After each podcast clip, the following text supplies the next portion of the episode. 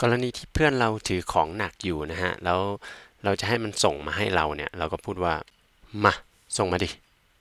ถ้าพูดเป็นภาษาอังกฤษก็คือ here pass it to me Here, pass it to me. Here, pass it to me. ในกรณีนี้นี่จะเป็นแนวเอ่อคุยกับเพื่อนสนิทนะฮะแบบไม่ได้เป็นการขออนุญาตหรือว่ารบกวนแต่ว่า มา ส่งมา ถ้าพูดช้าๆก็จะเป็น here pass it to me pass it to me มาดูวิธีการออกเสียงคำว่า pass กันหน่อยนะฮะ p a s s ออกเสียงว่า pass, pass,